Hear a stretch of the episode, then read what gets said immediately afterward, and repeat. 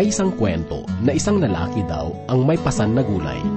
At pagdakay, may isang kariton na hila ng kabayo ang dumaan at pinasakay siya. Ngunit buhat-buhat pa rin niya ang sako ng gulay. Dahil dito sinabi ng kotsero na ibaba na lamang niya ang gulay upang hindi siya mabigatan. Subalit ang lalaki ay tumugon ng sabi, Kaibigan, ayaw ko sanang maging alalahanin sa iyo, kaya maraming salamat na lamang. Huwag kang mag-alala sapagkat kaya ko naman ito. Marahil masasabi natin, oo nga naman, bakit hindi pa niya ibinaba ang buhat-buhat na gulay, eh nakasakay naman siya. Subalit nalalaman niyo ba mga kaibigan na iyan ang karaniwan nating tugon sa Panginoon sa tuwing inaanyayahan niya tayong mamahinga sa kanyang salita. Patuloy nating binubuhat at pinabibigatan ng ating mga sarili ng ating mga alalahanin na dulot ng ating hindi maayos na paghahawak ng mga bagay-bagay sa ating buhay. Inaanyayahan ng Diyos ang Israel na mamahinga sa kanyang mga pangako at salita. Sinabi ng Panginoon na siya lamang ang magiging kasaganahan ng bayan kung sila ay patuloy na magiging tapat sa kanyang kalooban. Subalit dahil sa kawalang pananampalataya at labis na pagbaling sa nakikitang bagay, ang Israel ay nagdusa sa pamagitan ng pagkabihag. Ang paksa ng mensahe ng Diyos na ating matutunghayan sa mga sandaling ito ay nagaanyaya sa iyong buhay na lumapit sa Diyos. Matatagpuan natin ito sa ikalawang kabanata ng Jeremias na minsan pang iyahatid ni Pastor Rufino de la Peret dito lamang po sa ating programang Ang Paglalakbay. Hawak mo sa iyong mga kamay ang buhay ko na ngayoy tinataglay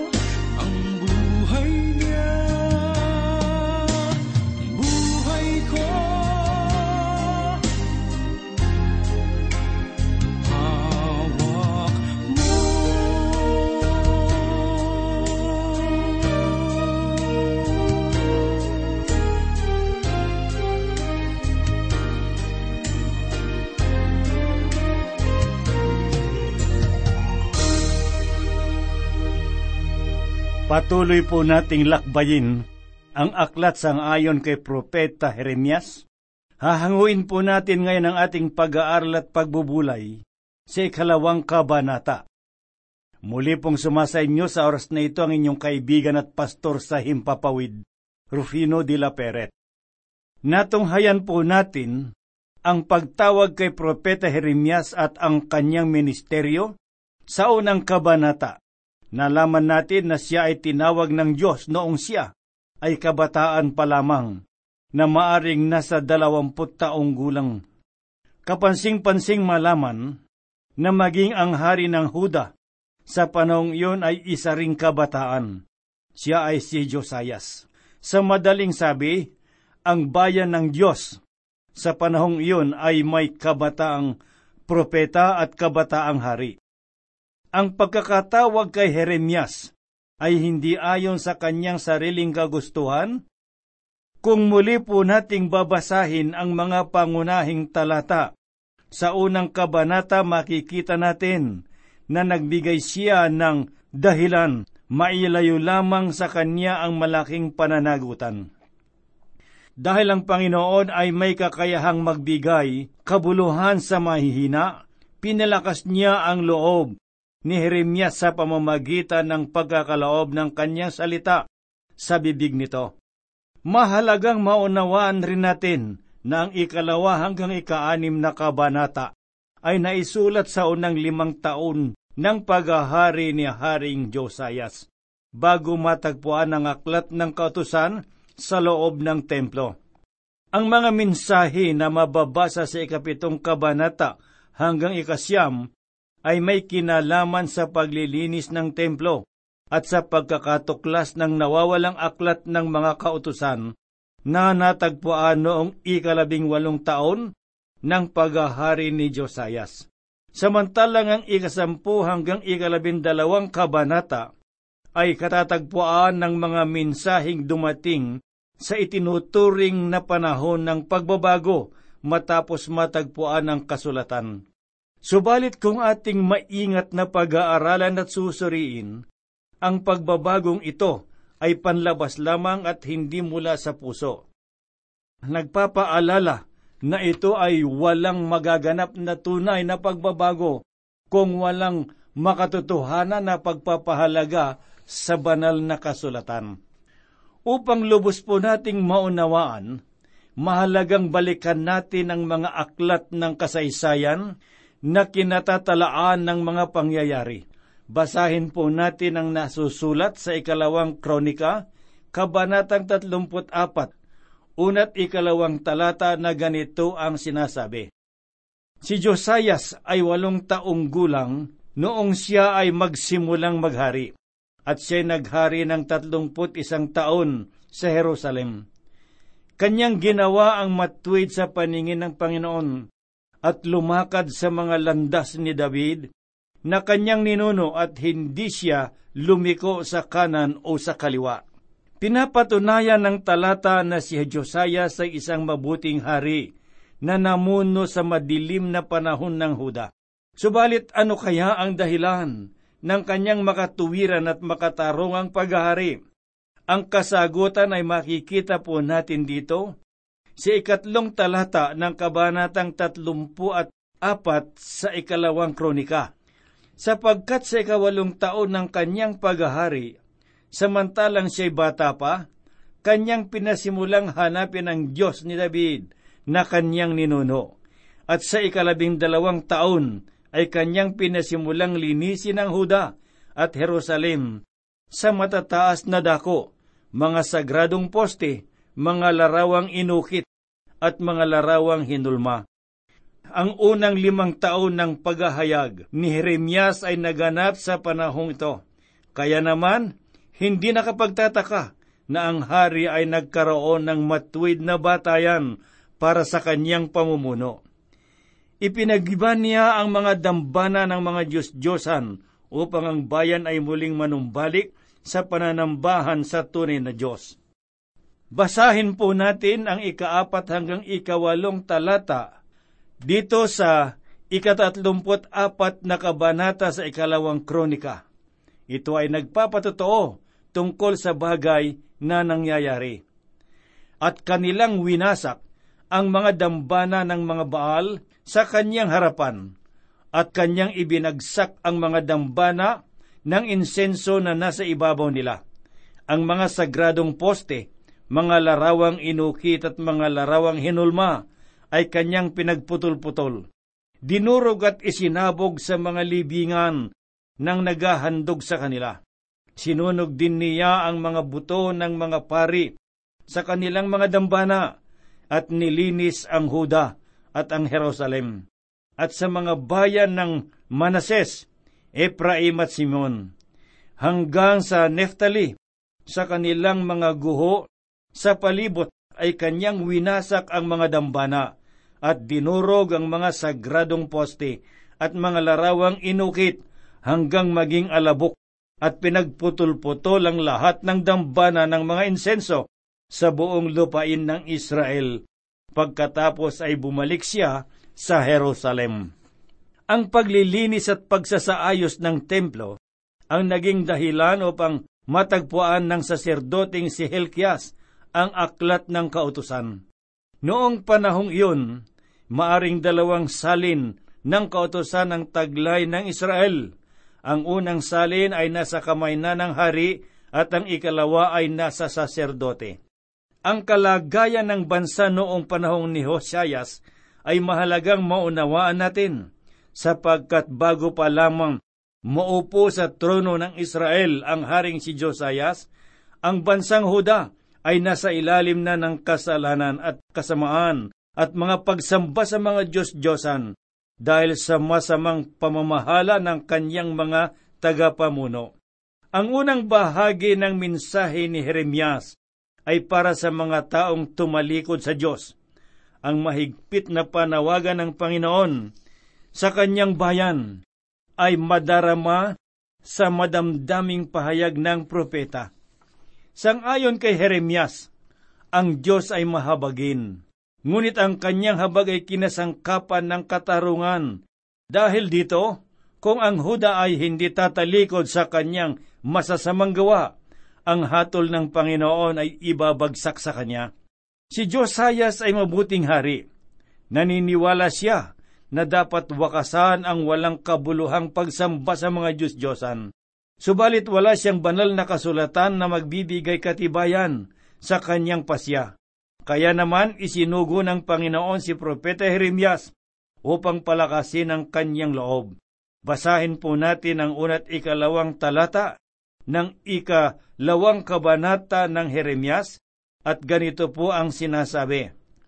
Ang salita ng Panginoon ay dumating sa akin na nagsasabi, Humayo at ipahayag mo sa pandinig ng Jerusalem na sinasabi, ganito ang sabi ng Panginoon, Naalala ko ang katapatan ng iyong kabataan, ang iyong pag-ibig bilang babaeng ikakasal, kung papaanong sumunod ka sa akin sa ilang, sa lupaing hindi hinasikan.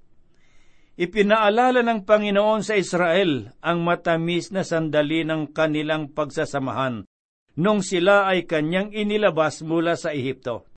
Namasdan nila ang mahimalang pamamatnubay ng presensya ng Diyos sa pamamagitan ng haliging ulap at ng haliging apoy sa gitna ng masalimuot na disyerto na kanilang dinaanan. Subalit matapos na sila ay pagpalain ng Panginoon sa lugar ng lupang pangako, ang kanilang mga kalooban ay tumalikod sa Diyos at ang kanilang puso ay nagpakataba sa kasamaan. Ang pangyayaring ito ay maihahambing po natin sa kalagayan ng ating bayan. Hindi natin ay pagkakaila na ang kasamaan ay lumalaganap sa ating kapaligiran. Ang salapi ang siyang itinataas na Diyos-Diyosan sa mga pahayagan, radyo, telebisyon. At dahil dito, ang tao ay nagiging sakim at mandaraya. Ang sabi ng ikaapat na talata, Pakinggan mo ang salita ng Panginoon, o sambahayan ni Jacob at lahat ng mga angkan ng sambahayan ng Israel. Bagamat ang sampung tribo ng Israel ay nasa ilalim na ng kapangyarihan ng Assyria, ang mensahe ng Panginoon ay patuloy pa rin na iniuukol sa kanila. Ang panawagan ng Diyos ay patuloy pa rin na ipinapahayag. At bakit? Ano ang paksa ng mensahe? Pakinggan po natin ang sinasabi dito sa ikalimang talata ng ikalawang kabanata sa aklat ni Jeremias. Ganito ang sabi ng Panginoon, Anong kamalian ang natagpuan sa akin ng inyong mga magulang upang ako ay kanilang layuan at sumunod sa kawalang kabuluhan at naging walang kabuluhan. Masasabi ko na ang talatang ito ay isa sa makabagbag damdaming pahayag ng Panginoon para sa kanyang bayan. Nais marinig ng Diyos mula sa kanilang mga labi ang makatuwirang dahilan kung bakit sila sumasamba sa mga Diyos-Diyosan. Kaibigan, ano ba ang dahilan ng ating paglayo sa Diyos? Siya ba ay masama na nalulugod sa ating paghihirap?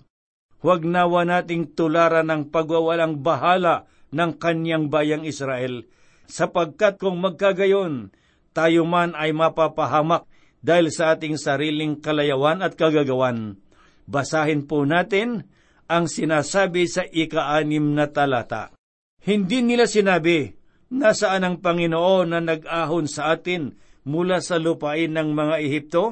Na pumapatnubay sa atin sa ilang, sa lupain ng mga disyerto at mga hukay, sa lupain ng tagtuyot at malalim na kadiliman, sa lupaing hindi dinaraanan ng sinuman at walang taong naninirahan. Kung pag-aaralan po nating mabuti ang disyerto na nilakbay ng mga Israelita, maunawaan natin ang dakilang kapangyarihan at kalinga na ipinadamat pinamalas sa kanila ng Panginoon sa Israel. Ang lugar na iyon ay hindi pinananahanan ng anumang buhay. Subalit sa kabila ng gayong uri ng kalagayan, ang mga Israelita ay nabuhay na napalakas at napalusog sa loob ng apat na pung taon dahil sa pangangalaga ng Diyos. Ang pahayag ng Panginoon sa ikapitong talata ay ganito po ang kanyang sinabi, At dinala ko kayo sa masaganang lupain, upang sa mga bunga ng mabubuting bagay nito kayo ay kumain. Ngunit noong kayo ay pumasok, ang lupain ko ay inyong dinungisan, at ang aking pamana ay ginawa ninyong karumal-dumal. Ang ating bayan ay abalang-abala sa mga proyekto upang maging malinis ang kapaligiran.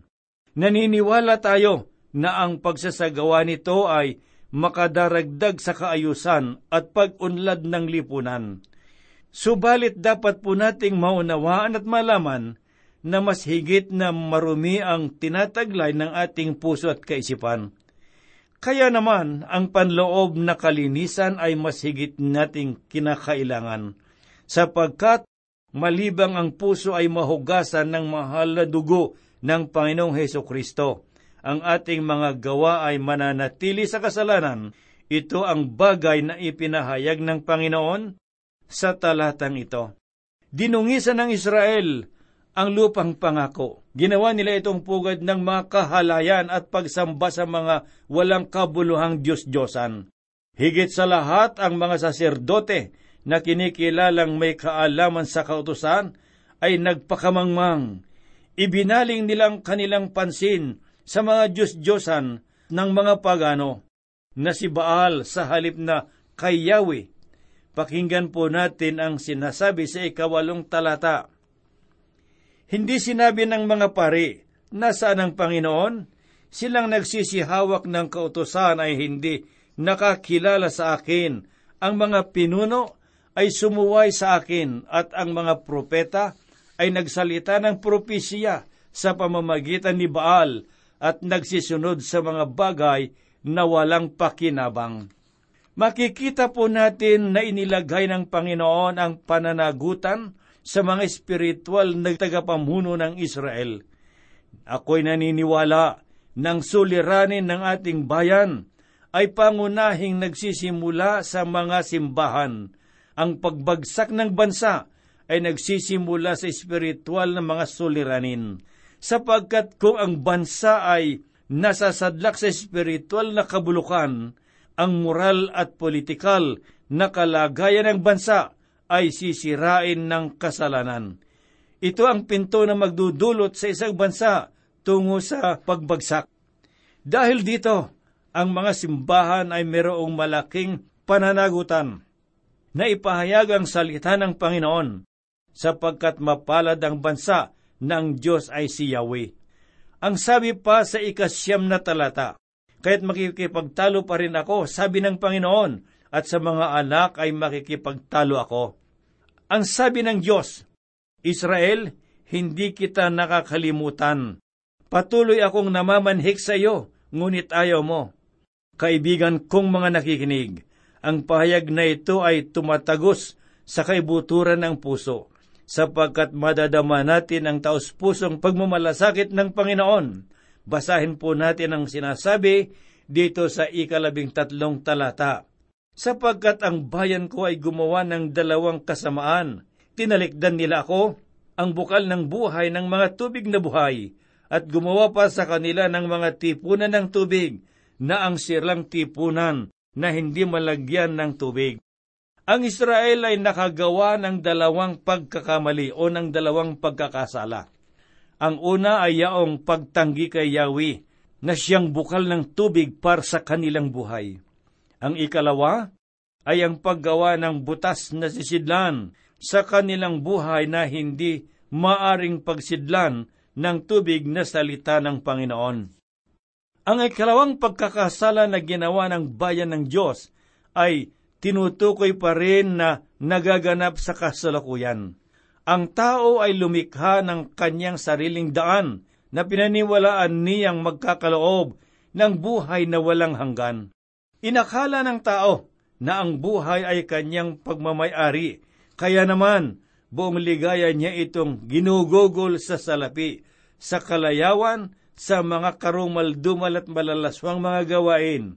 Ngunit sa kabila ng lahat ng ito, ano ang nakikita at naisabihin ng Diyos? Basahin po natin ang sinasabi dito sa talatang labing siyam. Parurusahan ka ng iyong sariling kasamaan at ang iyong pagtalikod ang sa iyo'y sasaway. Alamin mo at iyong tignan na masama at mapait ang iyong talikuran ang Panginoon mong Diyos at ang takot sa atin ay wala sa iyo, sabi ng Panginoong Diyos ng mga hukbo. Ang mga susunod pang talata mula sa kadalawampu hanggang ika tatlumput pito ay malinaw na nagpapahayag tungkol sa hindi matatawarang kahangalan na ginawa ng mga Israelita sa pamamagitan ng pagsamba ng mga Diyos-Diyosan. Nakalulungkot isipin na ang bayang ito na kinikilalang tagapag-ingat ng banal na kasulatan ay nahulog sa malagim na kahangalan ng mga pagano. Kaibigang nakikinig, maaring wala tayong mga Diyos-Diyos ang kahoy na nakatayo sa ating mga altar. Subalit kung pagmamasdan ng Panginoon ng ating mga puso, marahil ay makikita niya ang mga Diyos-Diyosan sa ating buhay. Maari ang mga Diyos-Diyosan ito ay ang salapi, mga bisyo, ang iyong katalinuhan, ang iyong sarili, o ang iyong kagandahan, o anumang bagay na naglalayo sa iyo sa Panginoon. Kaibigan, nais ng Diyos na itakwil mo at talikdan ang mga dambana ng mga Diyos-Diyosang ito. Ang dapat na maghari sa iyong puso ay ang luklukan ng salita ng Panginoon na nasasalig sa biyaya ng kaligtasan na inihahandog sa iyo ng kanyang anak. Bagamat tayo ay mga makasalanan at mga masuwayin sa katuwiran, ngunit dahil sa masaganang biyaya at habag ng Panginoon, hindi niya itinulot na sa atin ipataw ang kaparusahan. Bagkus ay ibinigay niya ang kanyang bugtong na anak upang mamatay sa krus para sa ating mga kasalanan. Ang kamatayan ng Panginoong Hesus ay tanda ng pag-ibig ng Diyos na magkakaloob sa bawat mananampalataya kay Kristo ng buhay na walang hanggan. Ang kaligtasan ay walang bayad, sapagkat ito ay binayaran na ng dugo ng anak ng Diyos na naghandog ng kanyang buhay para sa lahat. Tinanggap mo na ba kaibigan ang kaloob na ito? Kung hindi pa, inaanyayahan ka ng Panginoon, sapagkat ito ang oras ng kaligtasan para sa iyo. Ang paanyaya ng Diyos ay laging bukas Basahin po natin ang sinabi ng Panginoong Kristo sa Ebanghelyo ni Mateo, Kabanatang 11, talatang 28. Lumapit kayo sa akin, kayong lahat na napapagalat na bibigatan sa inyong pasanin, at kayo'y pagpapahingahin ko. Idagdag po ng Diyos ang kanyang biyaya at pagpapala sa kanyang mga salita na ating natunghayan sa oras na ito. Tayo po ay manalangin.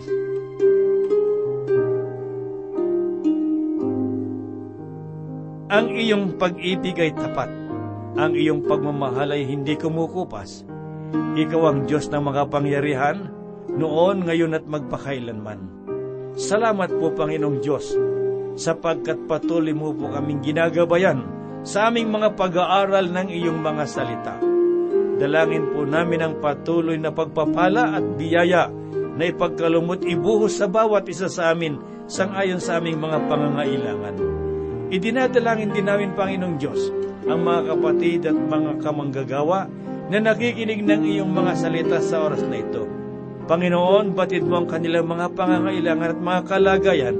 Marahil ay meron silang mga dinaramdam. Marahil ay nasa loob ng kanilang mga tahanan o nando sa mga pagamutan. Nawawala sila ng pag-asa at nanlulupaypay. Ngunit Panginoong Diyos, Ikaw ang dakilang Diyos, Ikaw ang makapangyariang Panginoon na aming pinaglilingkuran. Dalangin po namin, Ama, na sa oras na ito sa iyong pangalan, ay amin pong hinihiling ang lahat ng lunas sa kanilang mga pamangailangang pisikal o spiritual man. Kami po'y umaasa at nananalig na ang lahat ng ito iyong tutugunin sapagkat hinihiling po namin sa pangalan ni Jesus naming tagapagligtas. Amen. Dati sunod-sunuran lang sa takbo nitong mundo. Alipin ang kasalanan ko